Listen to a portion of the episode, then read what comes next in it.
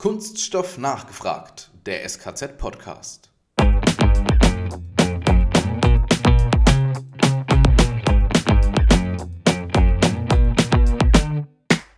Da hat ein Unternehmen eine Gießerei gekauft und genau das, was ich gerade beschrieben habe, war dann nämlich der Fall.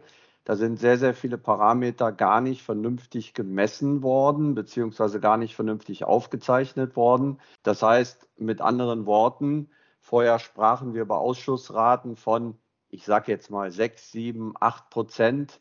Und nachher sprachen wir über Ausschussraten von über 70 Prozent.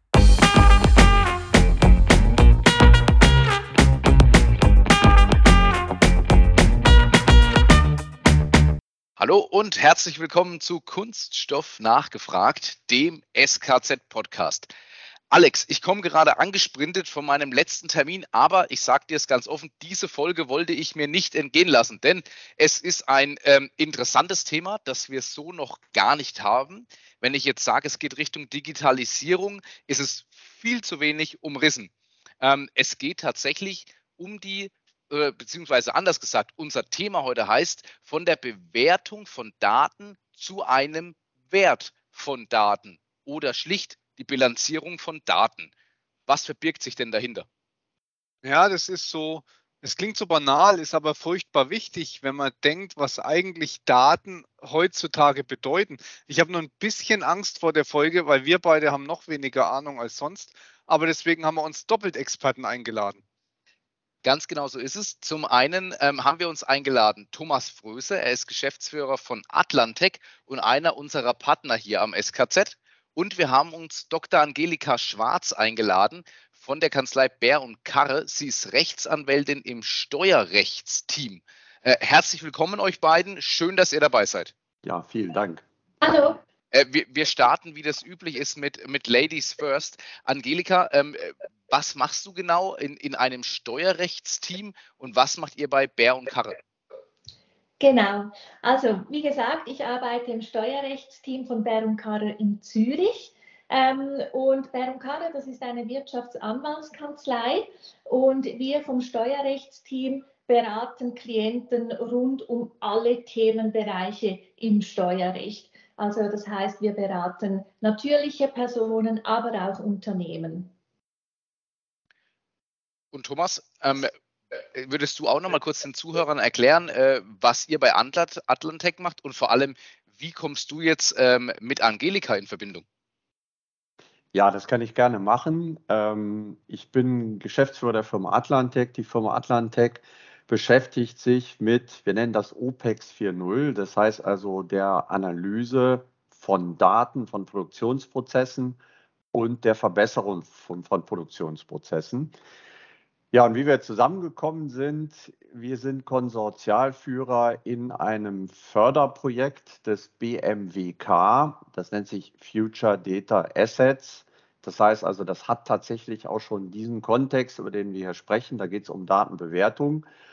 Und wir haben vor diesem Förderprojekt natürlich eine sehr eingehende Literaturanalyse gemacht und Quellenanalyse und nichts, gar nichts gefunden. Weltweit gar nichts gefunden. Das war so ein bisschen ernüchternd. Umso interessanter ist das Thema natürlich.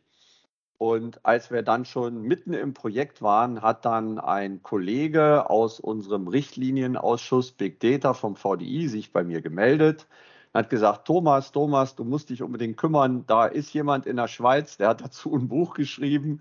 Ja, und hat mir dann den Namen durchgegeben und dann habe ich natürlich mich sofort auf die Suche gemacht, bin dann auf die Angelika getroffen. Wir haben uns sofort super verstanden und dann haben wir gesagt, komm, wir machen da was zusammen, weil jeder von uns völlig ahnungslos ist, was den Bereich des anderen angeht. Und das ist natürlich eine super Ergänzung auch in so einem Zusammenhang das finde ich gerade Spannende. Jetzt haben wir dich, Thomas. Ähm, Thomas war ja schon mal im Podcast für die Hörer, gerne nachgucken, als Spezialist für Daten und die Auswertung. Und die Angelika ist tatsächlich die erste Wirtschaftsjuristin im Podcast. Ähm, ihr kamt über das Projekt zusammen. Was mich jetzt noch interessiert, Angelika, wir haben gehört, du hast zum Thema Bilanzierung von Daten dissertiert. Kann man Daten überhaupt bilanzieren? Genau, ich habe zu diesem Thema meine Dissertation geschrieben. Also die Bilanzierung von Daten ist ein Aspekt äh, meiner Dissertation, aber ein wesentlicher Aspekt. Äh, und ob man Daten bilanzieren kann oder nicht, ich bin der Auffassung, eine absolute Antwort auf diese Frage gibt es nicht. In einem ersten Schritt muss man nämlich prüfen, nach welchem Rechnungslegungsstandard man die Daten überhaupt bilanziert haben möchte. Ähm, in meiner Dissertation habe ich unter anderem äh, mit den International Financial Reporting Standards habe ich mich befasst, kurz IFRS, äh, da dieser Standard namentlich in Europa doch sehr verbreitet ist.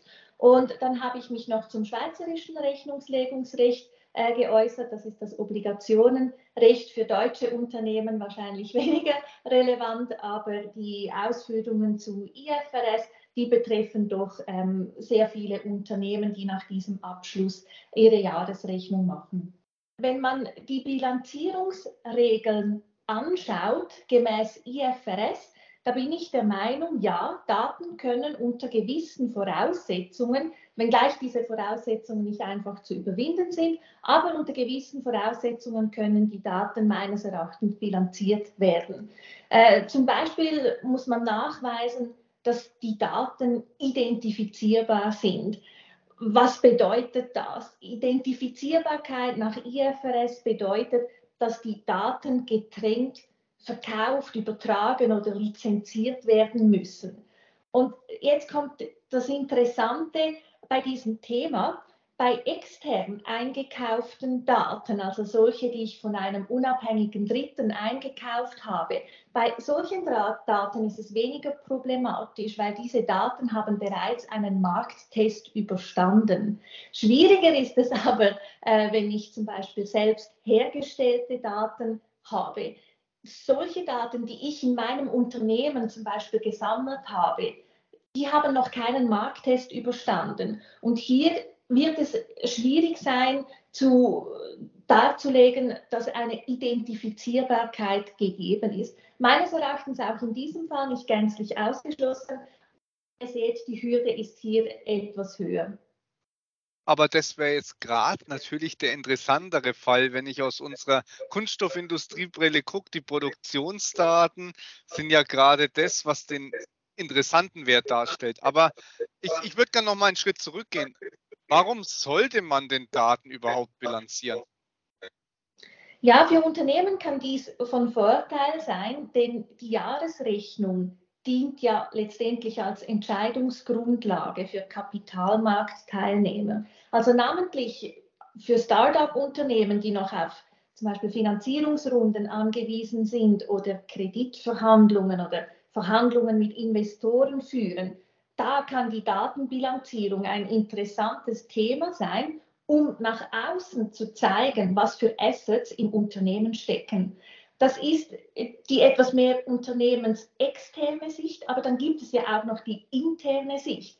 Die Rechnungslegung, Stichwort Controlling, ist natürlich auch ein internes Tool, zum Beispiel für den Verwaltungsrat oder das Management, um beurteilen zu können, wo steht die Gesellschaft finanziell. Dann wäre meine Frage doch jetzt mal, Thomas, äh, in deine Richtung nochmal. Du kommst ja unheimlich viel mit diesen internen Daten eben zusammen, wenn du auch mit Kunden unterwegs bist. Frage auch an dich, warum sollte man denn das tun? Warum sollte man denn seine Daten bilanzieren? Was für einen Vorteil hat es für mich? Also ich fische jetzt erstmal so ein bisschen in den Gewässern von der Angelika, weil das war ja die Ursprungsidee. Die kam tatsächlich von dem Professor Volker Stich vom FIR, RWT Aachen.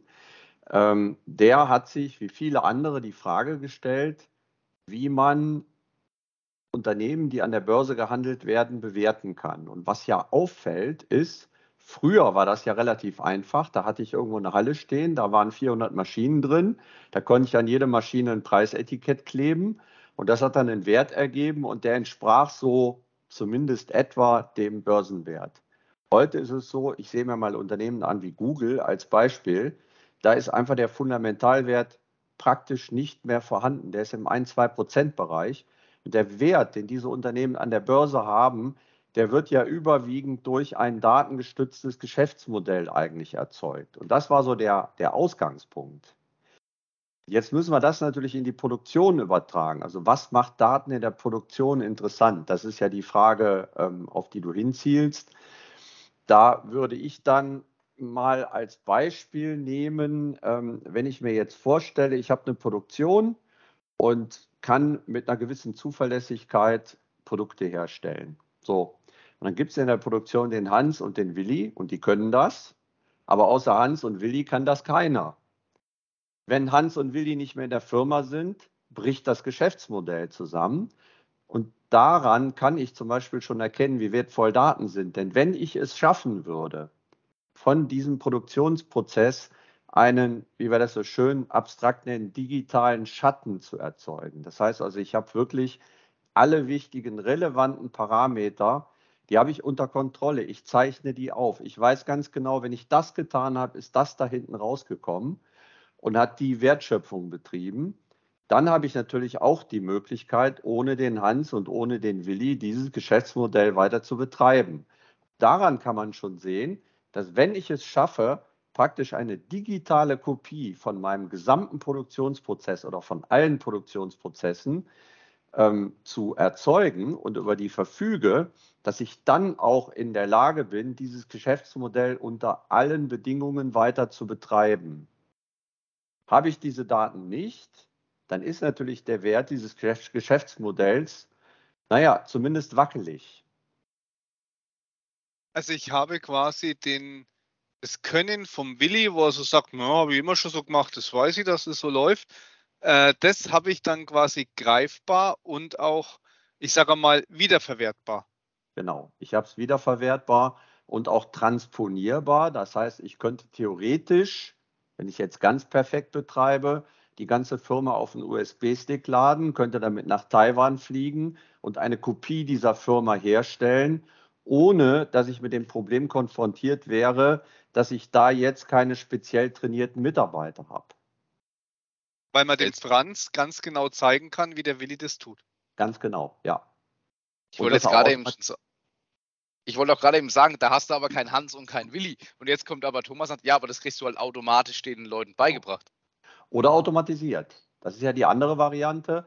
Ich kann das automatisieren. Aber um das automatisieren zu können, brauche ich natürlich ein hundertprozentig sauberes Datenabbild von dem Prozess und muss gegebenenfalls natürlich auch Sensorik zurüsten oder nachrüsten, um wirklich alles mitzubekommen, was die ansonsten mit den Händen oder mit dem Auge eben sehen.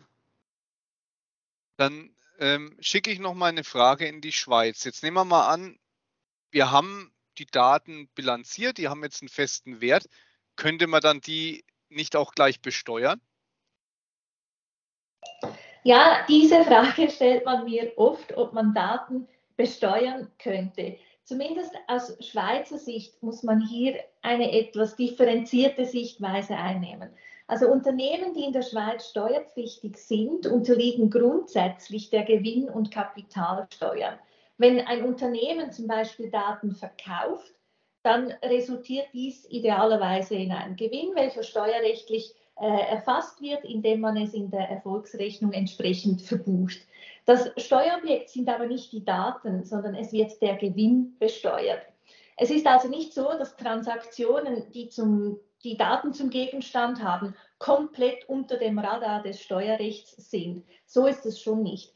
Weniger präsent sind die Daten jedoch, wenn wir uns über Verrechnungspreise unterhalten. Ähm, hier gilt der Grundsatz, dass Unternehmen welche zum gleichen Konzern gehören, ihre Innentransaktionen zu drittüblichen Bedingungen abschließen müssen. Das heißt, dass für jede Transaktion ein Marktwert zu bestimmen und äh, ja, ein, ein, Marktwert zu bestimmen ist ähm, und dieser Marktwert ist dann auch zu verrechnen. Interessant ist hier, dass Big Data Strategien oftmals über die Landesgrenze hinaus für verschiedene Gruppengesellschaften definiert werden. Es kommt also heute schon zu einem regen Datenaustausch zwischen Gruppengesellschaften, ohne dass sich die Unternehmen zu den Verrechnungspreisen Gedanken machen würden.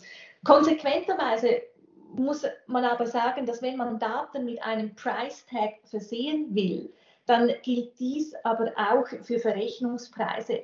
Das muss durchaus auch nichts Negatives sein, sondern das kann durchaus auch Steuervorteile mit sich bringen, nämlich Steuerplanungsmöglichkeiten.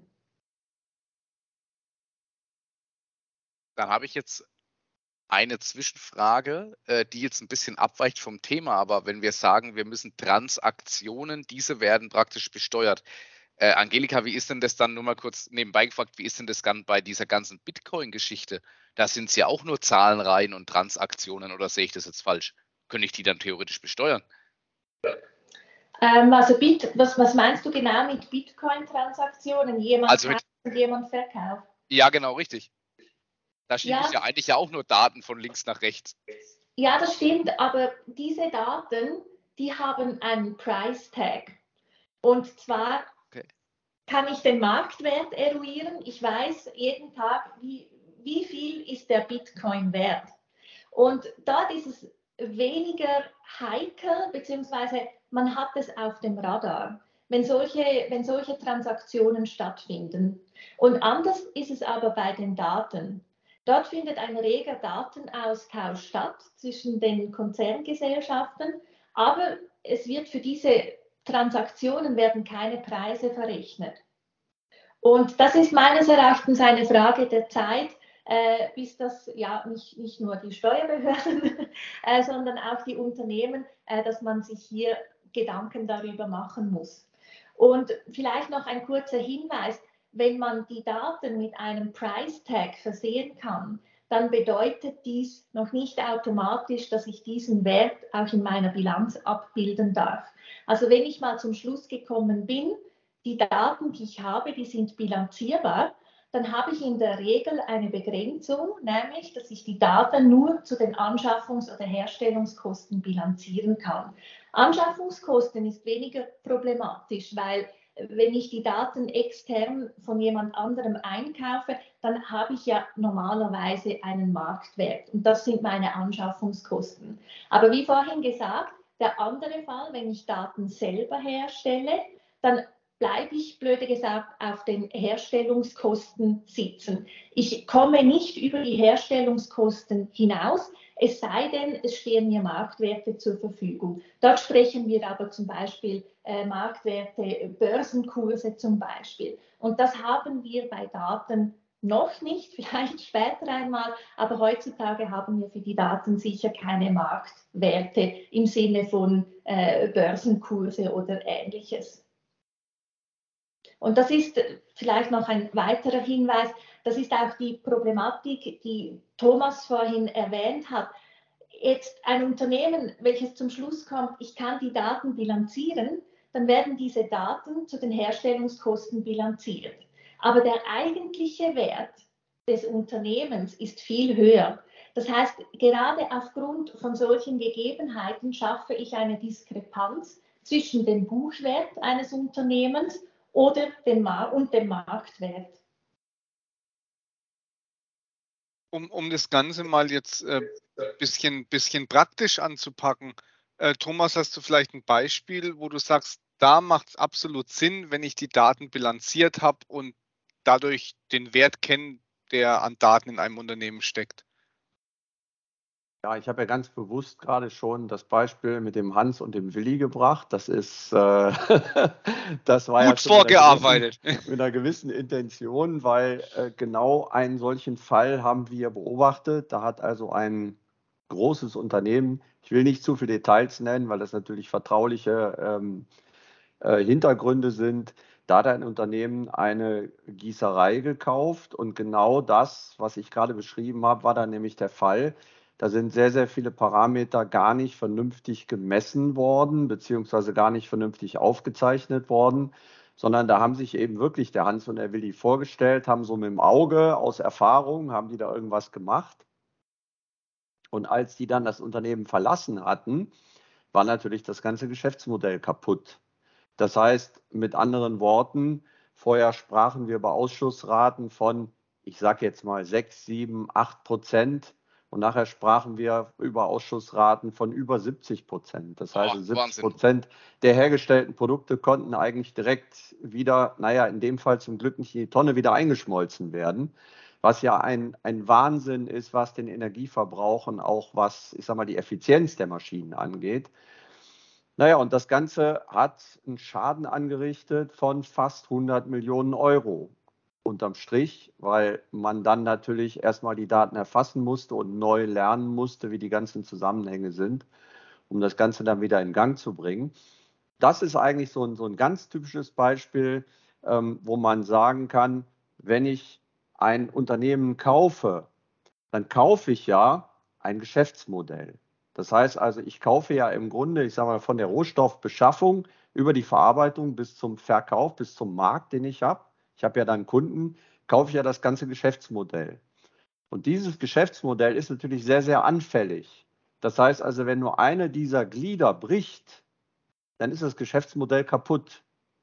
Und bei der Produktion, also bei dem, was in dem produzierenden Unternehmen abläuft, und das kann ich auf Kunststoffverarbeitung ja genauso übertragen, da habe ich ja einmal natürlich die Maschinen, da habe ich eventuell auch bestimmte, ja, ich sag mal, verfahrenstechnische Details, die vielleicht sogar geheim sind, die diese Firma dann eben hat, um besonders gut zu produzieren.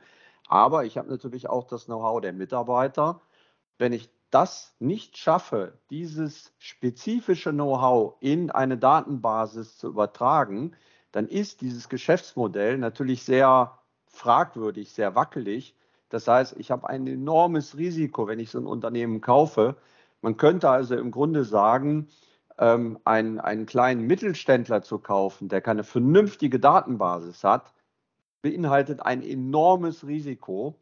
Und äh, um festzustellen, ob diese Datenbasis vernünftig ist, muss ich die natürlich bewerten. Das heißt, ich muss mit Verfahren daran gehen, um zu messen, wie gut ist eigentlich diese Datenerfassung, diese Datenbasis, die ich hier geschaffen habe.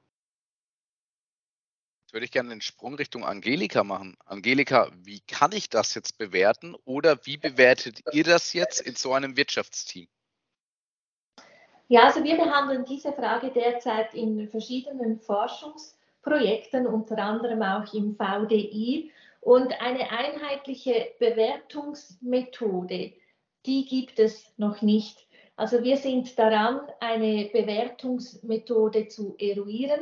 Ähm, ich weiß nicht, wie du das siehst, Thomas, aber ich bin der Auffassung, da muss man schon ja, muss man schon unterscheiden, um was für Daten wir hier jetzt hier genau sprechen. Äh, sind es irgendwie Produktionsdaten oder sind es personenbezogene Daten? Das wäre dann wieder ein anderes Thema. Rechtlich auch sehr interessant, aber dort haben wir dann vor allem die datenschutzrechtlichen Bestimmungen, die allenfalls auch noch Auswirkungen auf den Preis haben können. Also ich glaube, eine, eine definitiv abschließende Bewertungsmethode für sämtliche Datenarten. Ich glaube, diese wird es nicht geben, aber ich glaube, man kann Kategorien bilden. Oder wie siehst du das, Thomas?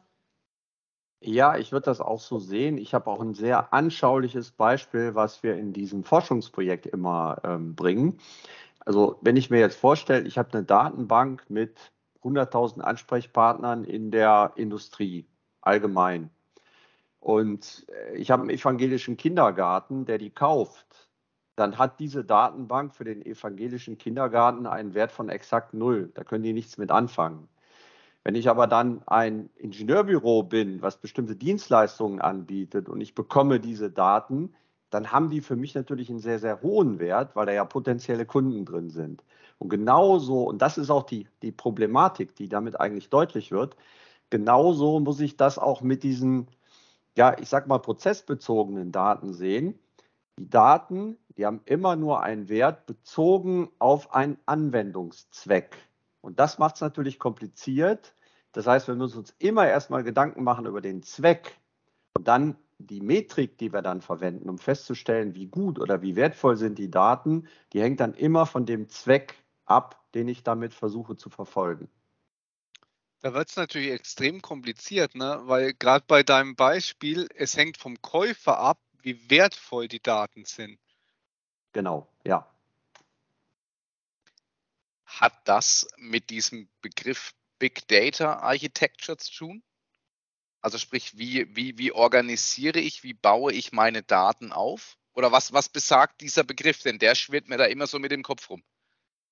Ja, das hat indirekt damit zu tun, überhaupt mit der Datenarchitektur, ähm, weil ich muss natürlich planvoll vorgehen. Ähm, also äh, ich sage mal, wir sind ja allgemein in der Situation, ich habe letztens mit einem größeren Mittelständler hier aus der Region gesprochen, der sagte mir wörtlich, ich habe 4000 Produkte und ich kann Ihnen noch nicht mal sagen, mit welchem Produkt ich Gewinne oder Verluste mache. Dramatisch, aber es ist so. So. Ja, also es ist typisch. Es ist ganz, ganz, ganz typisch. Ähm, ich bin mir auch ganz sicher, dass bei sehr, sehr vielen, ähm, ich sag mal, Partnern vom SKZ eine ähnliche Situation vorliegt. So. Was müssten die machen? Das heißt, die müssten sich ja im Grunde erstmal Gedanken machen, ähm, was muss ich wissen und warum muss ich das wissen? Also welchen Zweck will ich damit verfolgen? Und daraus ergibt sich dann natürlich ein Vorgehen. Das heißt, die machen im Grunde erstmal eine Liste, welche Daten die erfassen müssten. Dann muss ich zu jedem Item dieser Liste, also zu jeder Zeile, muss ich dann natürlich sagen, welche Kriterien muss ich daran legen, damit ich beurteilen kann, ob die Daten wirklich gut sind beispielsweise Konsistenz, beispielsweise Zurückverfolgbarkeit von einzelnen ja, Stücken, die ich herstelle in so einer Kunststofffertigung. Das muss ich wirklich erstmal hinbekommen. Und dann kann ich aus dem Konzept heraus natürlich dann auch eine Architektur aufbauen. Das heißt, die Architektur ist ja nur Mittel zum Zweck, die ergibt sich unmittelbar aus dem Sinn oder aus dem Zweck, den ich eigentlich damit verfolge mit den Daten da kann man natürlich schon diese Big Data Architektur reinbringen, weil dann ja auch eine Metrik damit verbunden sein muss, wo ich zum Beispiel feststelle, sind die Daten konsistent, sind die vollständig, ähm, habe ich eine bestimmte Bestätigung in den Daten drin. Das heißt, immer wenn ich dasselbe tue, kommt auch dasselbe raus. Das sind dann die Fragen, die ich mir stellen muss. Und die müssen natürlich von so einer Big Data Architektur dann auch automatisch geprüft und beantwortet werden. Das heißt, immer wenn ich neue Daten da eingebe, muss die Architektur mir sagen, das ist richtig oder das ist falsch oder guck mal, irgendwas stimmt da nicht mit dem Datensatz. Und brauche ich dafür immer immer äh, Fachwissen oder ist es branchenunabhängig? Also sprich, ist das egal in welcher Branche, ist es immer der, das gleiche Prinzip eigentlich? Es ist immer das gleiche Prinzip, aber ich brauche schon Fachwissen. Das ist ja beispielsweise auch der Grund, warum wir mit euch so eng zusammenarbeiten, weil ich würde mir nicht zutrauen, in Kunststoffunternehmen alleine reinzugehen und zu sagen, ihr macht alles gut. Ich ja. kann zwar, ich sag mal, ich habe zwar Werkzeuge, die mir helfen, das zu beurteilen, aber ich brauche dann doch jemanden, der sich vor den Extruder stellt, sich das ansieht und sagt, okay, um das zu erfassen, brauche ich mindestens die und die und die Messwerte und die müssen so und so oft erfasst werden. Also ich brauche dieses Branchenwissen unbedingt. Und das ist jetzt auch mal ein ganz interessanter Fall, weil ähm, ja, ich sag mal, ihr braucht uns wegen der Werkzeuge, wir brauchen euch wegen dem Domainwissen, nenne ich das jetzt mal. Und genauso in die Richtung von Angelika. Ihr habt es ja gehört, das ist eine sehr komplexe Materie, das zu bewerten oder einen Preisstempel daran zu setzen. Angelika kann ohne uns nicht arbeiten, weil wir eher sagen, darauf müssen wir achten, das ist ganz wichtig. Aber wir können ohne die Angelika nicht arbeiten, weil sie letztlich natürlich die Argumentation daraus aufbauen muss, was welchen Wert hat und was notwendig ist, um bestimmten Argumentationen zu folgen. Genau, und ich glaube, der Begriff Big Data Architektur wird auch für Steuerrechtler relevant sein. Ähm, und zwar die Big Data Architektur letztendlich beinhaltet ja auch den Veredelungsprozess der Daten. Wie muss ich die Daten verarbeiten, sodass sich am Schluss daraus Erkenntnisse schließen lassen? Und dieser Veredelungsprozess ist meines Erachtens auch ein Wertschöpfungsprozess. Und im steuerrechtlichen Bereich, vor allem wenn es um internationale Konstellationen geht, grenzübergreifend, Dort spielt es dann natürlich schon auch hinsichtlich äh, der Verrechnung äh, solcher Datennutzungen spielt es dann schon eine Rolle. Wo findet denn überhaupt die Wertschöpfung statt? Und ich glaube, das macht ein Big Data Projekt eben gerade interessant, weil jeder kann von anderen lernen. Ein Jurist oder ein Steuerrechtler, wenn, wenn ich keine Ahnung davon hätte, wie das Business hinter dieser Big Data Architektur funktioniert oder wie die Big Data Architektur an sich ausgestaltet ist. Wenn ich ein minimales Vorwissen oder minimale Grundkenntnisse nicht habe, dann werde ich wahrscheinlich auch sehr große Mühe haben, eine solche Struktur steuerrechtlich zu beurteilen. Das ist nochmal ein interessanter Aspekt, finde ich. Der Wertschöpfungsprozess mit den Daten an sich, weil der Thomas kennt es inzwischen auch, ne? Kunststoffindustrie, wir messen halt schon mal, aber ausgewertet haben wir jetzt noch nichts, ist ein Riesenhaufen und wir gemacht haben wir eigentlich noch nichts, aber wir sind jetzt schon mal ein bisschen digitaler. Ja, da ist noch viel Nachholbedarf. Also das wissen wir, da ist sehr, sehr viel Nachholbedarf. Ähm, meine Hoffnung ist natürlich die, dass äh, ich weiß, da werden jetzt einige wieder zusammenzucken. Es gibt ja gerade von der EU diesen sogenannten Green Deal. So also ganz unabhängig davon, wie man den bewertet. Ähm, da stellen wir zum Beispiel gerade fest, das wird nicht ohne massive Ausrüst Aufrüstung im Bereich Datenerfassung gehen. Das wird überhaupt nicht funktionieren. Das heißt, der Druck auf die Unternehmen, der wird sowieso ganz massiv werden, hier enorm zu investieren. Dementsprechend laut ist ja auch im Moment der Protest, weil jeder genau weiß, was damit verbunden ist. Und das wird uns natürlich auch bei der Datenbewertung ähm, sehr helfen.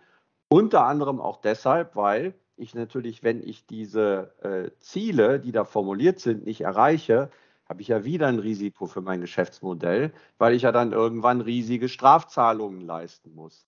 Das heißt, wer es jetzt nicht versteht und wer jetzt nicht viel Geld in die Hand nimmt, um eine Industrie 4.0 Architektur aufzubauen, der wird in spätestens drei, vier Jahren verloren sein.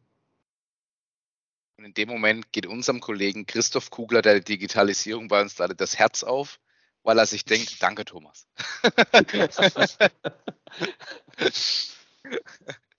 ähm, äh, Thomas, aber eine, eine Nachfrage hätte ich noch. Ich weiß, du, du bist da immer äh, ganz voll mit, mit offenen Worten und du sagst es einfach auch, wie es tatsächlich ist oder wie, wie es bei dir ankommt.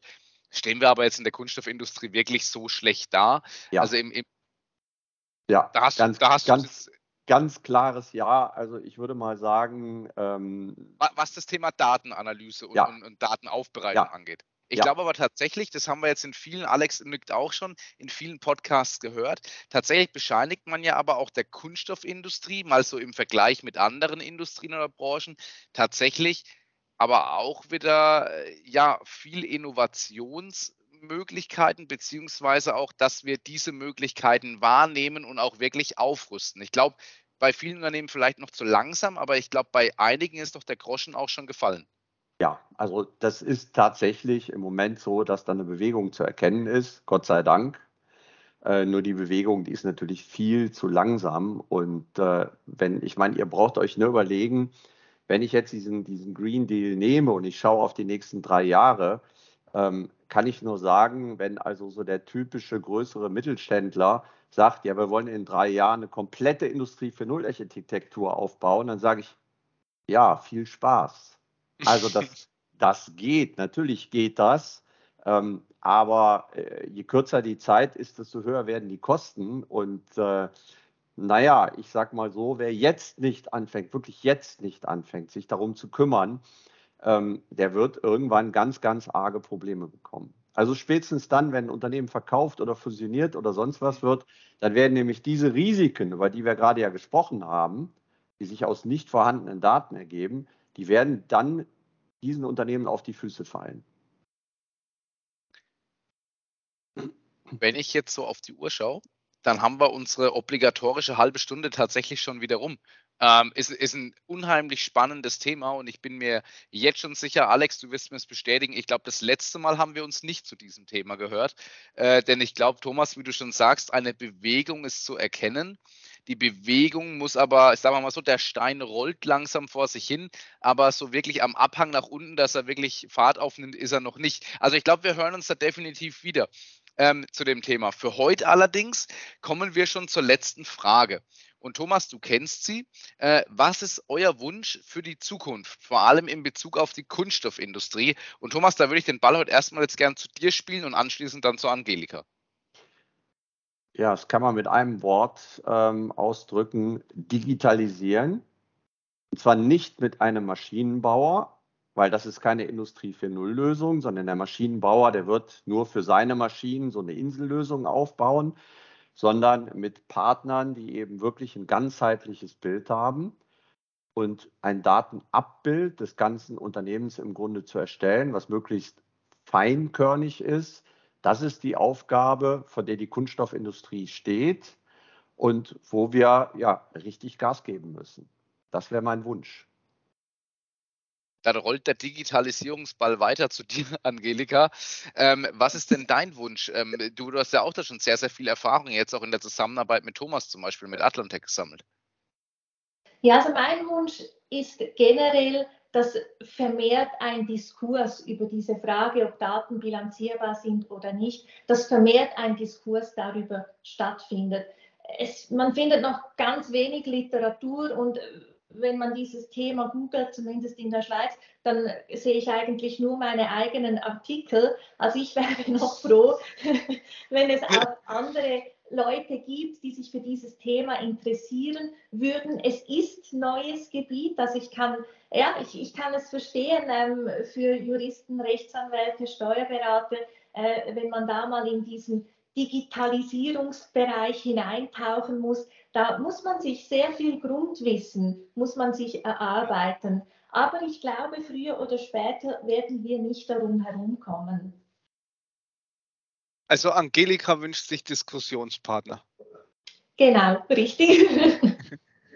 Ja, Alex, was, was machen wir jetzt, wenn wir jetzt Unternehmer sind und denken uns, von Digitalisierung sprechen wir schon lange. Jetzt gibt es da so einen Thomas Fröse, der sagt mir, eigentlich seid ihr viel zu langsam unterwegs und es gibt so eine Angelika Schwarz, die mir aber erklären kann, wie es vielleicht auch von steuerlicher Seite geht. Was mache ich jetzt im nächsten Schritt? Aktiv den Podcast nachverfolgen, denn wir haben bestimmt nochmal eine Folge dazu und wir verlinken natürlich die Daten von Thomas und von Angelika auch wieder unten in den Show Notes. Da gibt es dann am ersten heiße Infos dazu oder auch bei, bei unserem SKZ nachfragen was mich noch mal kurz interessieren wird, wir haben ja gerade das Thema, dass eventuell ein großer Messenger-Dienst gekauft wird. Da haben wir ja ein super Beispiel, weil was ist denn das anderes als Nutzerdaten? Ja, Angelika, möchtest du was dazu sagen? Twitter. ja, gut. Ähm, hier fehlt ein bisschen der Schweizer Connex, aber klar, vom Grundsatz her, vom Grundsatz her ist es genau dieses Thema. Ähm, weshalb bezahlt man für so ein Unternehmen? Also ich glaube, Produktionsbetriebe etc., Maschinen, das gibt es alles nicht. Aber die Assets, das sind die Daten. Und, und, und die sind natürlich entsprechend dann äh, hoch, haben entsprechend eine hohe Wertigkeit, diese Daten. Genau, genau. Äh, noch ein kleiner Nachtrag, ähm, wenn euch das möglich ist, einen Link mit anzugeben. Das, die Angelika und ich, wir haben ein White Paper geschrieben, praktisch alleine. Das sind mit dem Ausschuss auch abgestimmt. Ähm, das ist beim VDI kostenlos zur Verfügung gestellt, hat, ich glaube, 40 Seiten. Also wir haben uns da richtig verausgabt. Und da kann man sich auf jeden Fall nochmal in das Thema einlesen. Ich denke mal, das ist eine ganz interessante Ergänzung zu dem Gespräch, was wir hier hatten. Das nehmen wir gerne mit rein. Machen wir. Nehmen wir unten mit in die Show Notes rein. Also für alle Hörerinnen und Hörer könnt ihr jetzt unten in den Show Notes entsprechend finden. Ja, und uns beiden, Alex, uns bleibt jetzt zum Schluss eigentlich nur noch Danke zu sagen. Danke an dich, Thomas, und danke auch an dich, Angelika. Äh, nicht nur, dass ihr euch die Zeit für den Podcast genommen habt, sondern vor allem auch, dass ihr euch so einem innovativen Thema annimmt, äh, das noch gar nicht wirklich so weit entwickelt ist, aber ihr da schon absolute Fachexpertise habt. Also vielen Dank für eure Zeit, vielen Dank für das Thema und wir hören uns bestimmt dazu wieder. Ja, an euch auch ganz herzlichen Dank für das Interview. Habt ihr wie immer super gemacht. Vielen Dank für die spannende Diskussion. Danke euch. Ja, Danke. Alex, uns beiden, uns bleibt zum Schluss wie immer eigentlich nur noch eins. Kunststoffwissen zur Selbstverteidigung.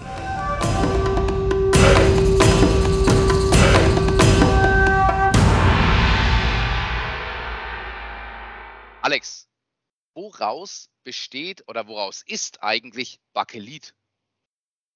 Ja, Bakelit ist ein, ich sag mal, alter Kunststoff. Aus Bakelit war zum Beispiel bereits der Volksempfänger im Dritten Reich. Der hatte nämlich ein Gehäuse aus Phenolformaldehydharz, also kurz Bakelit. Es handelt sich um einen Duroplast. Ja, und Grundstoffe waren tatsächlich Stein und Braunkohle. Bakelit war also tatsächlich der erste vollsynthetische, industriell produzierte Kunststoff. Ja, aber später wurden auch andere Kunststoffe unter dem Namen Bakelit vermarktet, wie zum Beispiel Epoxidharze. Und heute sind die Produkte aus Bakelit wegen ihres Designs und ihrer Bedeutung für die Alltagskultur und die Industriegeschichte sogar gesuchte Sammlerstücke. Liebhaber behaupten, dass Bakelit im Gegensatz zu modernen Kunststoffen ein viel, viel besseres Griffgefühl hat. Werden wir mal entsprechend nachtesten, ob das wirklich so ist. In diesem Sinne, macht's gut, euer Matthias und der Alex. Wir hören uns.